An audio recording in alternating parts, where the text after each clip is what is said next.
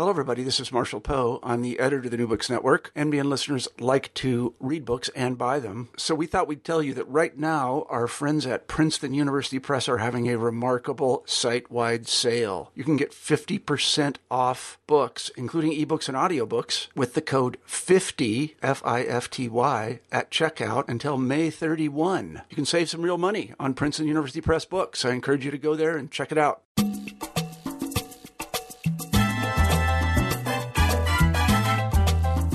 Hi there, and welcome to New Books in Caribbean Studies. I'm your host, Alejandra Bronfman. My guest today is Raphael Dalleo. He's the author of American Imperialism's Undead The Occupation of Haiti and the Rise of Caribbean Anti-Colonialism, published in 2016 by University of Virginia Press. As the subtitle suggests,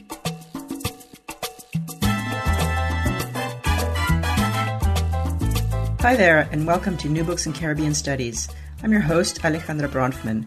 My guest today is Raphael Dalleo. He's the author of American Imperialism's Undead The Occupation of Haiti and the Rise of Caribbean Anti-Colonialism, published in 2016 by University of Virginia Press. As the subtitle suggests, Dalleo argues that the occupation shaped anti colonial discourses throughout the Caribbean, and he looks specifically at authors like C.L.R. James, Eric Walrond, and George Padmore.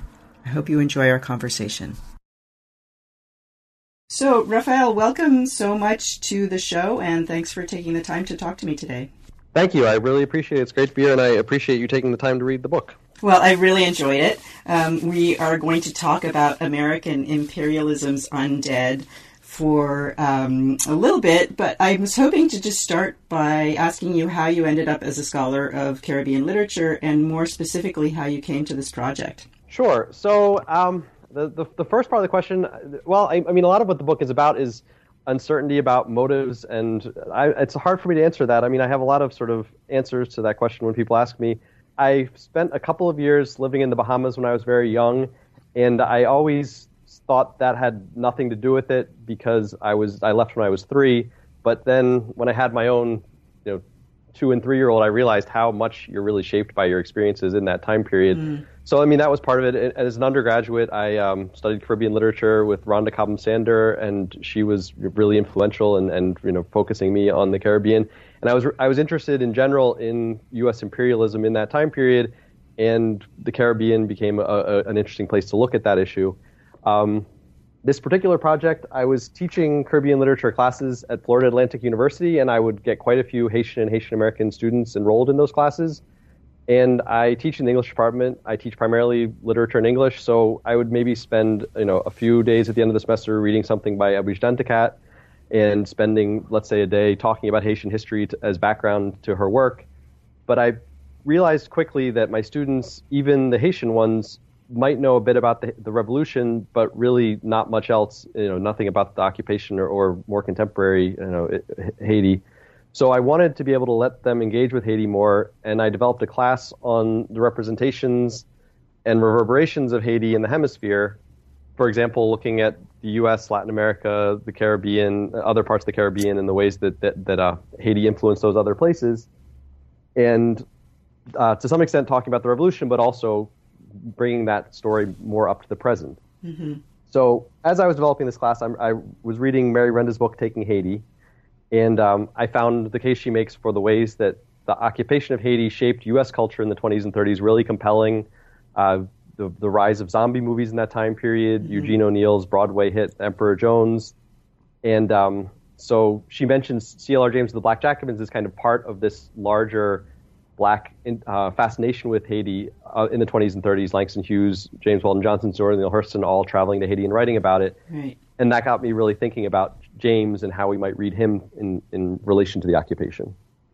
So, the one of the impetuses, as you say, and we can put these together with what you were just talking about, right? Is that um, there's this key but kind of overlooked fact that that uh, anti-colonialism was being founded just at this moment, and just as um, and it was being founded through narratives of, of, Haiti, but the narratives were in particular about the Haitian Revolution and not necessarily about the occupation, which was happening at the same time. And so that seems to be really like one of the one of the the key insights that that really fed the book in the way that it's shaped and framed. And so I'm wondering, is there was there a particular text or conversation or a moment that suggested to you that this that this convergence of events and um, currents of thinking were going to be fruitful in terms of a book? Yeah, I mean, it was really uh, thinking about the Black Jacobins and you know thinking about it in, in this new way. So uh, you know when I when I thought started to think about the Black Jacobins as having been so so C.L.R. James, you know, this is the this really foundational text of anti-colonialism from the first half of the 20th century. He is in Trinidad in the late 1920s. He says, you know, becoming interested in Haiti. He um, travels in 1932 to England and begins research on Haiti. He's in the archives in Paris in 1933. So I mean, this is exactly the time period when you you have the newspapers that he's reading, that he talks about reading, uh, publishing articles about the Aux Cayes massacre in Haiti. Uh, you know, stories about U- the U.S. commissions going to Haiti. Uh, so he's doing all this research during the occupation. In 1934, he writes the play Toussaint Louverture, the, the year that the occupation ends, and then, of course, Black Jacobins is published in 1938. When he talks about so so I, I I'm thinking of all this and I'm thinking, okay, I, I, would like to look into, you know, in what ways was he interacting with the occupation, writing about it, influenced by it. And as I looked into it, I found essentially nothing. That he he does not write about the occupation. That scholars writing about the the context that influenced him do not mention the occupation. That the story that's generally told is that it's the Italian invasion of Abyssinia that is, you know, the the impetus for him to write the Black Jacobins and that's happening sort of towards the tail end of. And so certainly, as he's writing the Black Jacobins, he has that in mind, but clearly that's not the initial motivation for him in the late 1920s, early 1930s. So what I wanted to figure out was once I realized that there was this kind of archival silence, you know, around James and the occupation, what do I do with that? You know, and, and that became really the driving idea behind the book. I see. So that makes sense. Uh, it makes sense that you start with that. And actually, I was a little bit surprised because that book has received such attention lately and such wonderful attention in the work of people like David Scott, right? So I was really um, pleasantly surprised to find this kind of new insight and that um, and to see you take that and and uh, shape it into uh, such an important argument. So Oh, okay. A couple of questions before we dive into some of the authors that you think about. One is a question that I was thinking about throughout as I was reading the book, and why do you think it's Haiti in particular and not the island of Hispaniola? Because it, it was in it was the whole island was occupied, right? And so why does it become Haiti that um, that elicits this kind of attention as opposed to uh, what's going to uh, the Dominican Republic? Yeah, that, I mean that's a, a, great question. And as I was working on this, you know, I was thinking about the silences of the archive and, and what my story was silencing, and, and the way that the you know I actually begin with Junot Diaz and you know the occupation of the Dominican Republic, and then mm-hmm. quickly move away from that to talk about Haiti. And I mean, I, I think you know from from my perspective, it made sense to do to do that. That that Haiti, because of what it represented as the first independent black nation in the hemisphere you know that it, it had this huge symbolic significance for the activists and the writers that I was looking at, and so that was why the occupation of Haiti became such a cause celeb for them.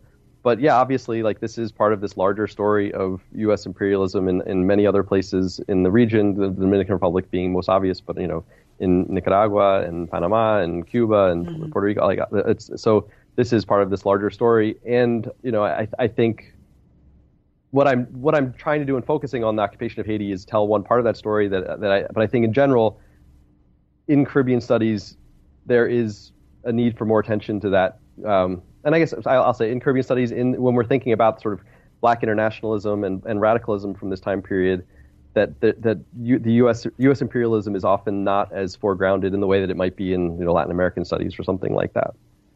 Yeah, and w- one of the interesting things that you do is you actually shift attention away from um, w- one of the more commonly known stories, which is the U.S. side of anti-imperialism. Um, and so I wonder if we can just take a minute and think about the scope, right? So you're less interested in the U.S. side, although that does come into it. Um, but the what you are interested in are the Caribbean writers who are working in a range of different settings and contexts, but all um, coming to this kind of anti colonialism, anti imperialism. So I wonder if you could tell us how you decided to um, who who was included and who's excluded in this in this kind of um, study, and how did you ch- come to choose the authors that you did? Sure. Yeah. I mean, I, I, I as I said, so Mary Renda's book was was really helpful for me in getting me to think about the occupation's kind of cultural significance. And she and, and there are another, a number of other scholars as well who've written about African American responses and engagements with the occupation of Haiti. There's a number of Haitianists who've written about you know the, the ways in which uh, in, indigenismo in, in Haiti, and I'm using the Spanish pronunciation, but the uh, the, the, the the the Haitian responses to the occupation. So I didn't want to go over that ground again. What was interesting to me was the fact that there wasn't really much work, and there's been a little bit since Matthew Smith, in particular, has done some work on Jamaica and Haiti, but not not much work on the rest of the Caribbean, mm-hmm. and how you know, as you mentioned before, that that we have, you know, famously all of these narratives of anti-colonialism being told through the story of the Haitian Revolution. So the Black Jacobins being the best known, but this, you know, the plays by Glissant and um, Walcott and right. you know a number of other figures that that the, the revolution is so important in this time period for thinking about decolonization throughout the region, and yet you know there's very little attention to how that the, that access to Haiti for these writers and thinkers is through the occupation. That, that, that, Haiti is circulating as a kind of object of study and interest because of the occupation. Right. So, you know, as I was working on James, that led me to looking at George Padmore, who is you know, one of James's closest collaborators in this time period, and what I found, you know, interestingly is that Padmore is really deeply engaged with the occupation. And so even as he and James are collaborating in the 1930s and James is not really writing about the occupation, Padmore, you know, really is. And, you know, Padmore is uh, what I found really influenced by these um, Caribbean communists in the U.S. in the 1920s. So, you know, that became part of the project. Uh, I was really interested in the literary responses as well. And, you know, especially the ways that there's this exotic primitivist version of the Caribbean that's circulating. So, you know, to talk about that, Eric Walrond and Alejo Carpentier became, you know, important parts of that discussion. So those mm-hmm. were some of the, the other places that the project went. Mm-hmm. Yeah, and so this gives us a chance to talk a little bit more in detail about some of these writers. And one of the things that I found interesting was the way you sought out writers, or maybe they landed in your lap, um, but who didn't necessarily fit into national narratives. So you talk about Claude McKay and Eric Walrond, for instance, um, in that regard. Uh, and you talk about the ways that they sort of refracted those kinds of U.S. discourses about Haiti and and, and Vodun in particular. So I wanted to ask you about a term that you use, the term disidentification, and mm-hmm. I wonder if you can tell us what you mean by that and how you think um, these authors have been rendered as uh, kind of out of place. Sure. So so yeah, I mean, when I was looking at so McKay was was immediately someone you know that I knew would would fit in. That, that when I was thinking about James, I was thinking, okay, so by contrast, um, I'm, I'm sorry, McKay and Padmore, you know, that they're writing a lot about Haiti in this time period. That they're writing explicitly about the occupation. So you know, that McKay immediately jumped out at me. But then, you know, Eric Walrond, he's another one of these important, you know, Caribbean participants in the Harlem Renaissance in the 1920s. Well, as I was reading Walrond stuff, it was really interesting because he doesn't write at all about Haiti. He doesn't feature Haitian characters. He doesn't write stories that are set in Haiti. You know, Walrond is, is from born in Guyana, grows up in Barbados and Panama, but he has these stories that are about the Caribbean supernatural, and frequently, he in, in at least two or three stories, um, they're about what he calls voodoo in the stories. So even though they're not Haitian mm-hmm. characters, even though they're not set in Haiti, they are pr- practicing what he's calling voodoo, which is of course the U.S. term for Vodun, and uh, it, it's become becoming interesting in the 20s to U.S. audiences because of the occupation. So, looking at Walrond, trying to think about okay, so what? Why is this Caribbean, Anglophone Caribbean writer writing his version of the Caribbean through these images of of Haiti, essentially, and looking at him in comparison to McKay, you see similar things going on with McKay. That in, in McKay's in Home to Harlem, in Banjo, the character that generally is read as this alter ego of the author is Ray, this Haitian character. Why do we have this Jamaican author McKay imagining his alter ego as Haitian? And so this idea by Jose Esteban Munoz of disidentification became a way of, of thinking about that, that, that for McKay, for Walrond, in trying to make themselves legible to uh, the, the kind of audience they imagined, which was an audience whose familiarity of the Caribbean came through these images of Haiti. How did they do that? They did it through this kind of comparison to Haiti, that, that, that, that, they, that their Caribbeanness had to be articulated through these kinds of stories about Haiti, or through and in opposition to, I should say, these kinds of stories about Haiti. So, actually, I want to pick up on something that you just talked about, which was audience. Um, and you don't talk about it too much in the book because you're interested in other things, but what do you think uh, were the audiences for these kinds of texts? And do you think the the notion of Haiti and the occupation sort of got more attention because of the the ways that they were writing about them? Yeah, so I mean, the, the the question of audience is complicated. I guess in the cases of McKay and Walrond, their primary audience seems to have been, I'll just say, American first. To some extent, I, white American. I mean that that that that for both McKay and Walrond, they wanted to make money off of their writing, and that they saw that as the way that they could sell their writing. Mm-hmm. And so that's you know that's I think the, probably the, the the easiest way to describe their audience as they envisioned it. But what happens with both of them, you know, especially McKay, is that that audience becomes really international. That McKay is somebody who's going to be really influential to you know the the negritude writers that in in Tropique in the 1940s. You know, Césaire is going to be translating McKay's thing, the books and talk, and they and the, the negritude writers are talking about banjo as how influential it was for them. So there's definitely the circulation of their writing throughout you know throughout the world, throughout the Black diaspora. So you know that, that's why, what I mean by audience being complicated. Um, I, it, it, clearly is influencing the ways that McKay and Walrond are representing Caribbeanness, and you know that, that that's uh, you know, I, and I, I, think that's just in general that's the story of Caribbean literature is this kind of you know inhabiting and pushing against these sort of outside representations of the region. Yeah. So, in addition to that, I think that part of what the book aims to do is, I think, uh, suggest a kind of alternative or additions to our archive of anti colonialism or decolonization. And one of the places you look is to the theater and to female playwrights. So I wonder if we could get a sense of your argument um, in that regard by talking about one specific play which interests you a lot, which is the play Her. Um, and so, could you just tell us a little bit about how the play works within what you're trying to do in the book and a little bit about the play itself? Sure. So, uh, um, yeah, what I what what I found in you know this is while I was doing research at the Schomburg Center at, in the Eulalie Spence papers is you know looking at at her materials.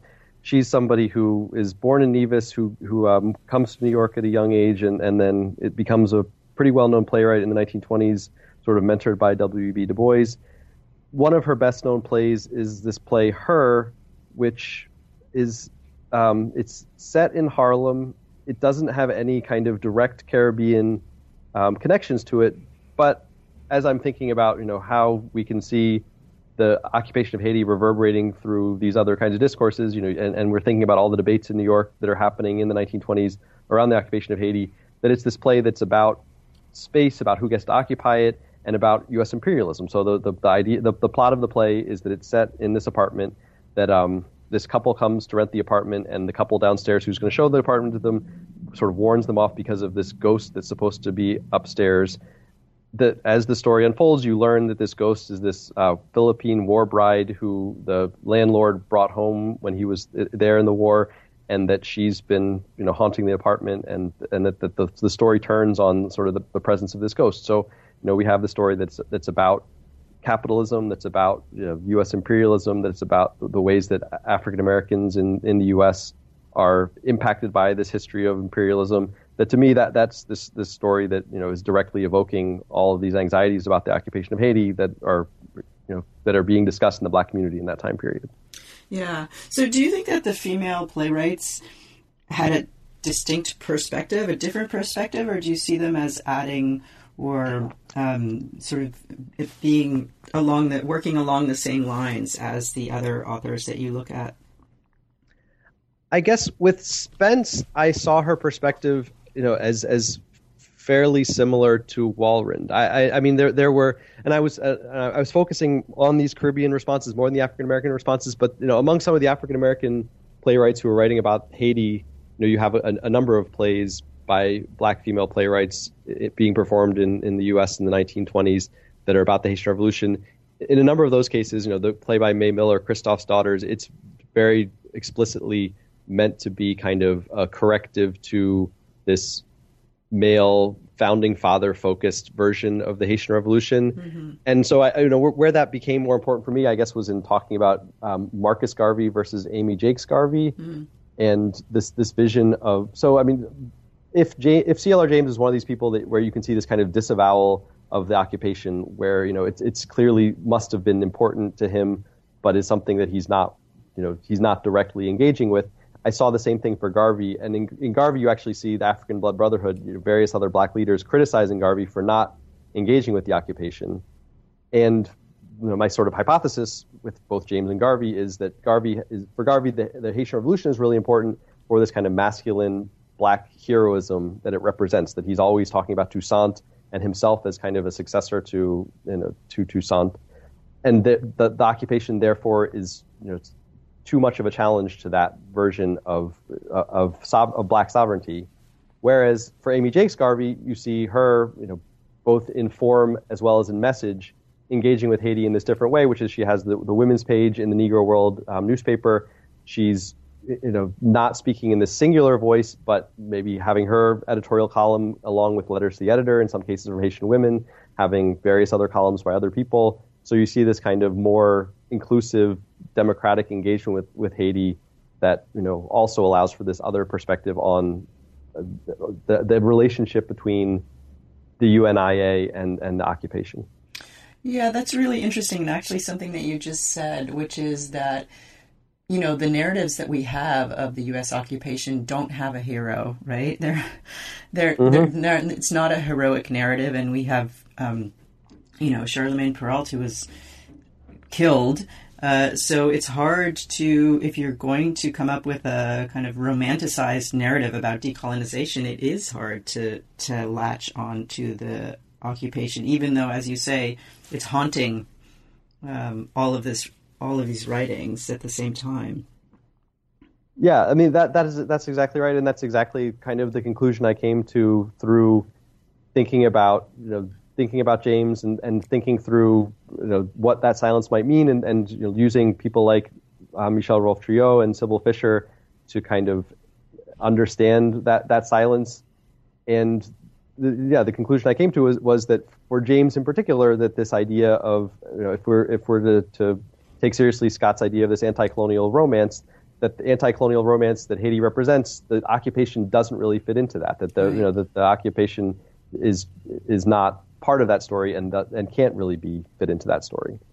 Yeah, so I, I, think that that's that's really important. And another thing that's really important, which I think we're seeing a little bit more of as scholars are starting to step back and think about the Caribbean as a region, is that um, this coming together and the inevitable sort of um, confluence of U.S. and British imperialism at the same time in the same space.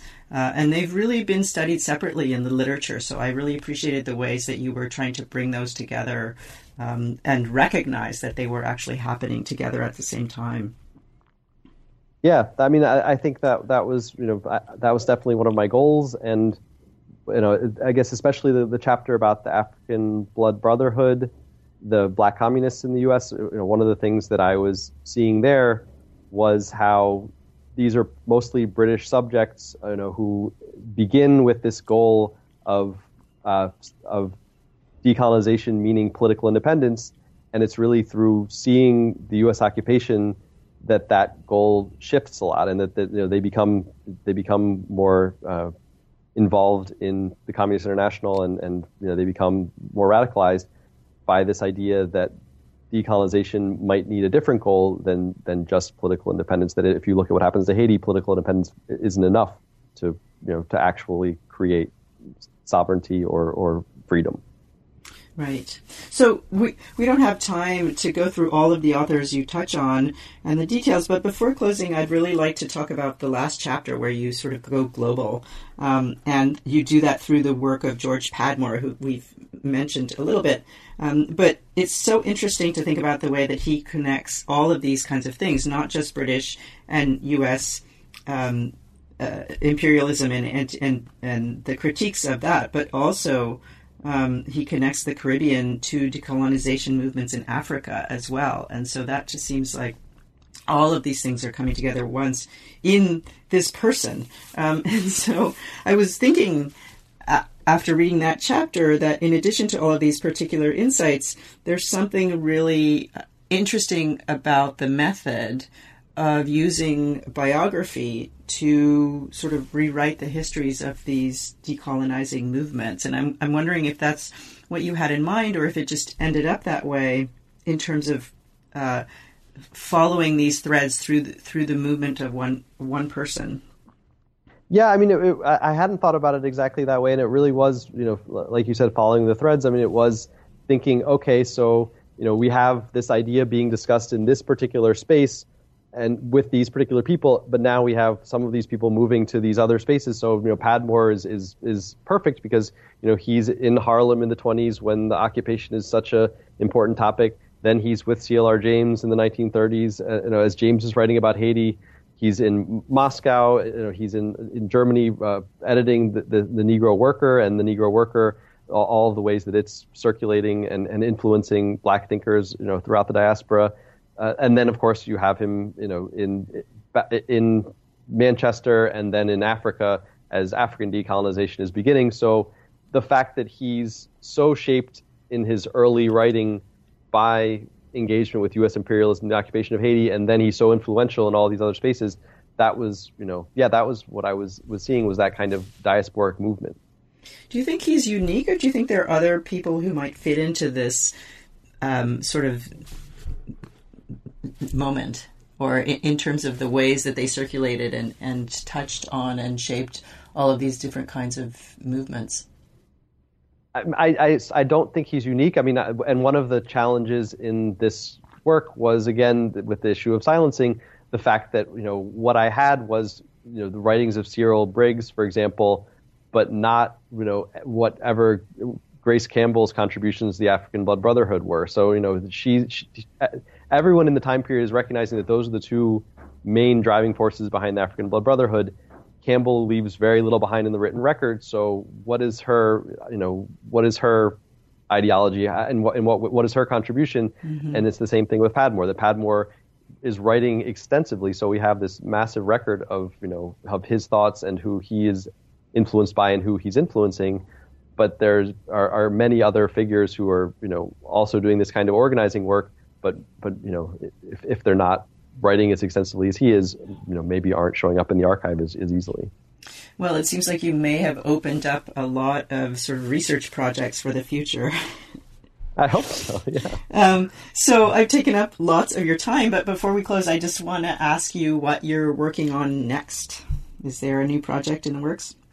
Yeah, so I mean, a, a, couple of things. One of them is I'm I'm working on ed- helping edit with Alison Donnell, Curdella Forbes, and a couple of other people this this literary history of the Caribbean that you know I, I want to sort of in the ways we've been talking about this this kind of revisionist idea of including other versions of the story. You know, I, I wanted to, to do that to some extent. So that's part of what I'm working on. I'm I'm, I'm still interested in. I, I became very interested in Eric Walrond mm-hmm. during this project. So I'm still interested in, in pursuing a bit more some of the ways that you know we can see him and what he's doing in the 20s as kind of giving us an insight into I, I, guess the different possibilities available to and the different positions that, that writers in that time period were taking. So I'm I'm going to continue with that too. But yeah, that's at this point what I'm what I'm looking at. Yeah, Walrond is fascinating and has received a little bit of attention lately, but probably not not enough.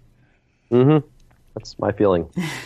okay, well, those sound like terrific projects, and we will look forward to seeing their completion. Thanks so much for talking to me today. Thank you very much. It was a pleasure.